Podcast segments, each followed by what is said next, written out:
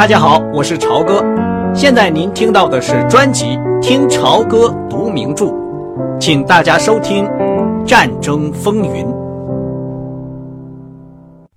一长列火车在一片腾腾的白色蒸汽中，鸣着汽笛，缓缓地驶进弗雷德里克斯特拉斯终点站。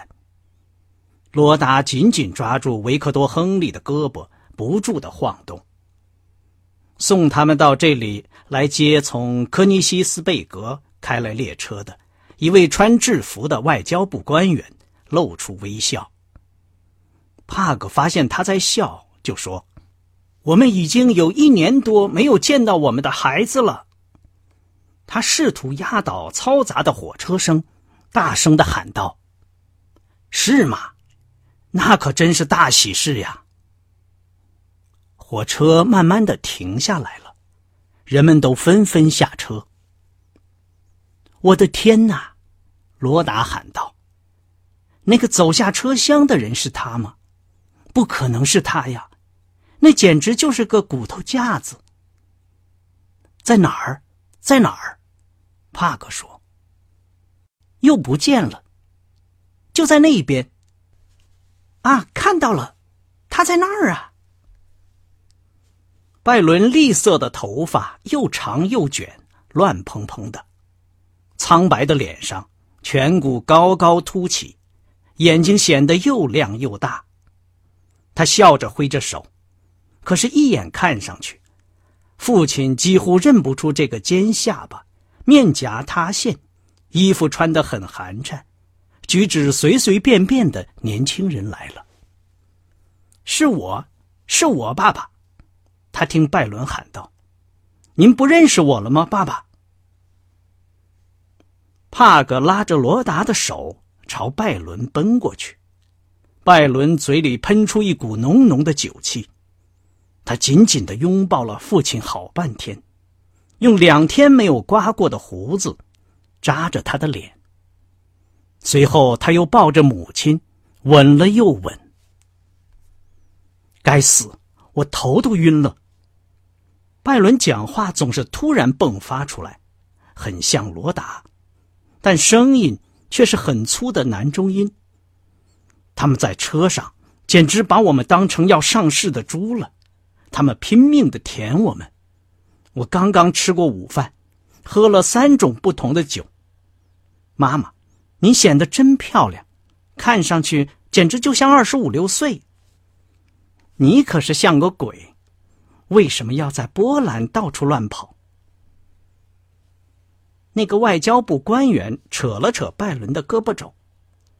您当真觉得对你们不错吗，亨利先生？外交部，纽斯托德博士。他说着，咔嚓一声把脚跟一并，脸上绽出了笑容。啊，是的，无可非议，先生，无可非议。拜伦说着，哈哈大笑起来。不过，那只是在我们离开华沙以后，在华沙那可是暴行啊，那是战争。我们希望您把对待您的情况写一个短短的意见，在您方便的时候交给我们。这是我的名片。莱斯里斯鲁特脸色发灰，显得很苦恼的样子。他两手拿着许多证件，走过来向维克多·亨利做自我介绍。我很想明天去使馆拜访您，先生。他说：“等我先把事情弄出个头绪来，随便什么时候来都可以。”帕克·亨利说。不过让我现在就告诉您。斯鲁特临走的时候，扭头对帕克说。这回拜伦确实帮了大忙。纽斯多特博士很客气的强调说：“拜伦现在可以由他父亲进行监护，然后再去领证件，或者由他亲自替拜伦办好，然后把证件送到亨利海军中校的办公室。”纽斯托德博士说：“这既然是儿子来跟父母团聚。”再搞那套繁文缛节就太不人道了。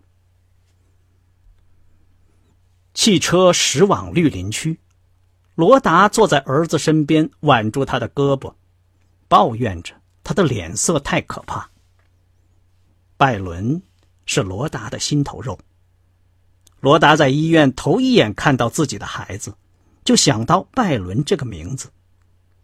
当时他还是个很瘦的婴儿，一张三角形的面孔上，一对蓝湛湛的大眼睛直眨巴。即使后来长胖了，但一看就知道是个男孩子。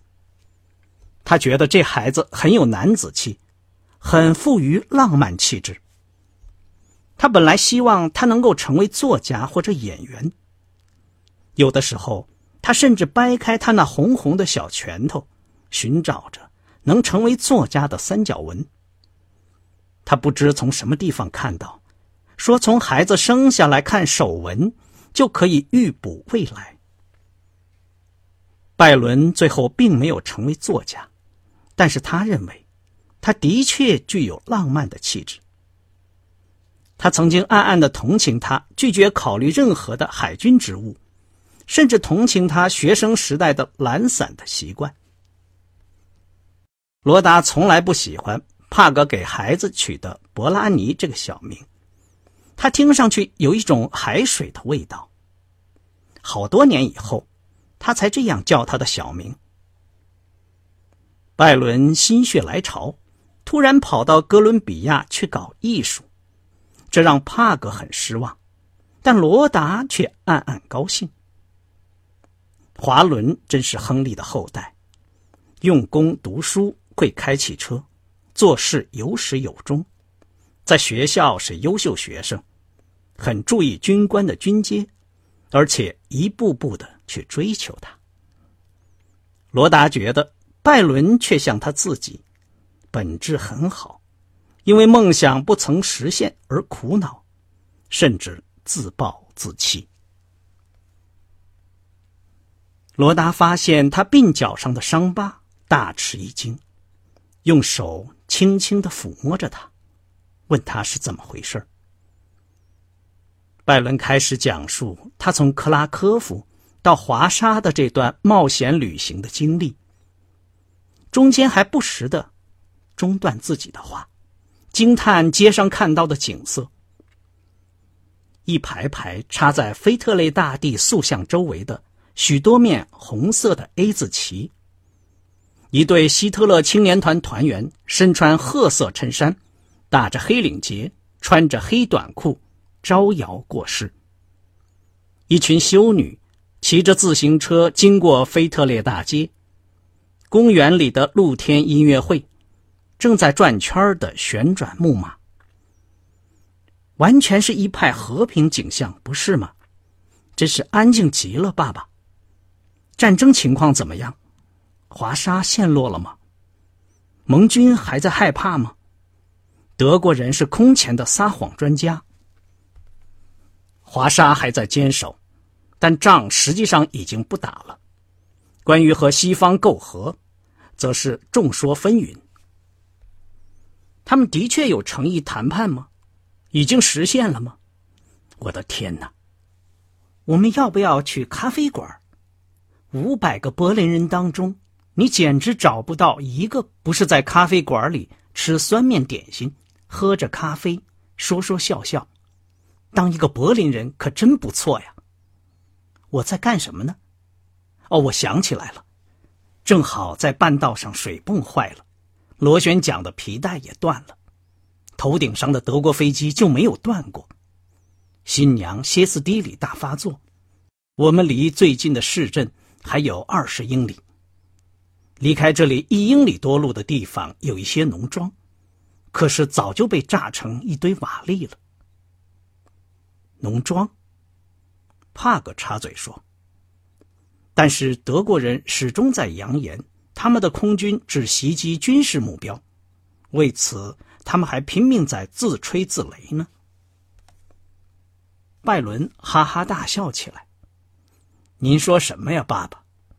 德国人的军事目标包括一切能动的东西，包括每一只猪。我也是一个军事目标，因为我在地面上，而且活着。我亲眼看见，在远离前线的后方，有千百幢房屋被炸毁。德国空军不过是在进行演习，他们在准备对付英国和法国。你在这里讲话可要注意，罗达说。我们是在车上，这里总该很安全吧？当然了，你说下去。帕克说。帕克认为拜伦的见闻可能是很好的情报资料。德国人正在大肆宣传波兰人如何残暴，并且在报纸上刊登被残害的日耳曼人和德国军官的令人厌恶的照片。与此作为对照，同时还刊登了被俘的波兰士兵在愉快的吃着喝着，以及跳民族舞蹈的照片，以及犹太人在食汤所就餐，对着摄影机微笑。招手致意。德国大炮、坦克驶过安然无恙的农庄、城镇，愉快的波兰农民向他们欢呼之类的照片。拜伦谈的情况，给这些宣传增添了有趣的色彩。拜伦滔滔不绝的讲述着。到达绿林区之后，汽车开进了花园。嘿呀，我的天！网球场可真大呀！他仍然用狂热的声调喊道。大家都坐在躺椅里喝着饮料。拜伦继续在讲述他的华沙之围，讲到街上的死马、坦克陷阱和街角可怕的岗哨。自来水总管道被破坏以后，使馆厕所无法冲洗。整个街区的楼房失火，一帮人想用一桶桶沙子去扑灭熊熊的大火。他还讲到马肉的滋味，炮声，医院走廊里成堆的伤员，一座犹太会堂缓缓地倒塌在街上，使馆地下室里一排排的帆布床。顺着秋季野花盛开的土路，穿过无人区的。那次可怕的探查活动，他都讲得绘声绘色，大家听了仿佛身临其境。柏林灰蓝色的暮色越来越浓了，拜伦依旧讲个不停，他的嗓子哑了，就不断的用饮料来湿润一下，但他始终讲的有条不紊，准确清晰。这是一次惊人的表演，他的父母亲一再的彼此交换着眼色。我讲这些都讲的饿起来了，拜伦说。他讲到德国人在克罗夫诺车站为他们安排的那次惊人的晚宴。我们到科尼西斯贝格又摆过那么一次晚宴，我们一上火车，他们就拼命给我们吃。这么多东西，真不知道往哪里装。本来我以为在华沙我会把骨髓都耗干的，完全耗光了，可现在又装得满满的。不过咱们准备什么时候吃饭，在什么地方吃，怎么吃？拜伦，你的衣服太脏了。罗达说：“你没有别的衣服了吗？”我有满满一大箱子，妈妈，在华沙。还都端端正正的贴着我的名字呢，不过这时候大概已经都化成灰了吧。他们来到选帝侯大道一家僻静的餐馆，拜伦指着挂在窗上的一块银迹斑斑、歪歪倒倒的招牌笑了。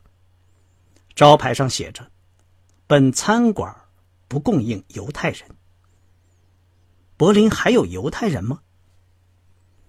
一般不大看得见了，帕格说：“戏院等地方都不允许他们进去。我猜想他们大概都躲起来了。”是啊，在柏林可不容易，拜伦说：“在华沙，犹太人可都很活跃。”上汤的时候，拜伦不说话了，想必是他自己说话的声音，可以让他一直保持那种清醒的状态。喝完汤以后，在还没有上菜之前，他的头耷拉了下来，垂到胸前。他们好不容易才把他叫醒。咱们还是送他回家吧，帕克说着，向侍者打了个手势。我看他支持不住了。什么？不要回家，拜伦说：“咱们去上剧院吧，我们可以看歌剧，咱们也来享受一下文明的东西。我们去逛一逛吧。”啊，太好了！这回我要当柏林人了。帕格和罗达照顾拜伦睡下了，然后到花园里散步。帕格说。他变多了，是因为那个姑娘，罗达说。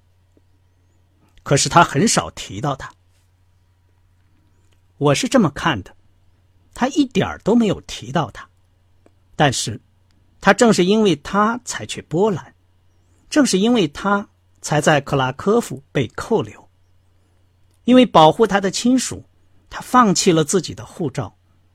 犹太会堂倒塌的时候。他正在跟他叔叔讲话。我觉得他在波兰的所作所为，完全是为了一个犹太人。帕格冷冷的望着他，罗达却丝毫没有觉察，继续说：“也许你从斯鲁特那里能了解到一些关于他的情况。事情很蹊跷，他肯定是有些道理的。”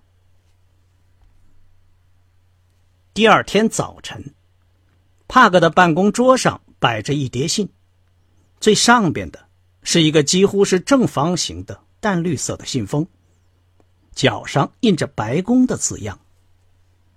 信封里是用深色铅笔潦草写成的一页信纸，信纸上也印着相同的字样。你又是非常正确，老兄。刚才财政部告诉我，大使们听说我们提出购买远洋大游船的建议，都暴跳起来。你能把你的水晶球借给我吗？只要你遇到机会，就给我写信，告诉我你在柏林的生活，告诉我你和你的妻子有什么消遣，你们都交了哪些德国朋友，那里的人民和报纸都讲些什么。餐馆的供应如何？总之，不管你遇到什么，就写信告诉我。在德国，现在一片面包要多少钱？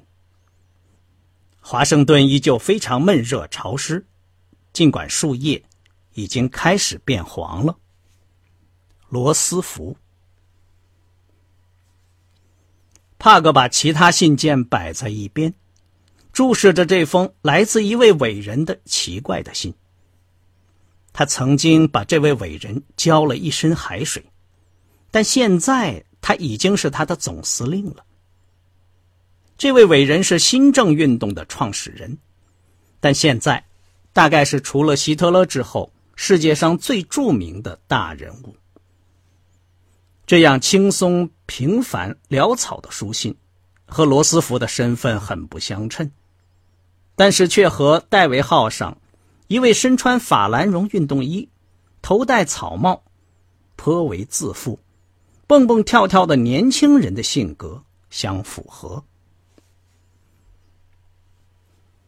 他拿过一本黄色的活页纸，把他准备在一封不拘礼节的信中汇报柏林生活的要点，一一写下来。在海军中长期服役养成的服从。和雷厉风行的作风，已经成了他根深蒂固的习惯。文书的铃响了，他摁了一下开关。不见客，怀特。是，是先生。可是有位斯鲁特先生想见您，不过我可以。斯鲁特，等一等，我见他。呃，请给我们来点咖啡。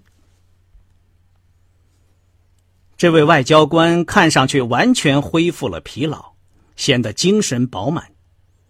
只是穿着他那身刚熨过的苏格兰呢上衣和法兰绒裤子，有些瘦。相当壮观呀，他说。那座粉红色的大楼是新的办公地点吗？是的，你可以从这里看到他们换岗。我对德国武装人员的活动并不感兴趣，我是这么想的。他们两个人都哈哈大笑起来，一边喝着咖啡，中校一边向斯鲁特谈起拜伦足足讲了四个钟头的事。这位外交官留神倾听着，不时用手指抚摸着燃着的烟斗的边缘。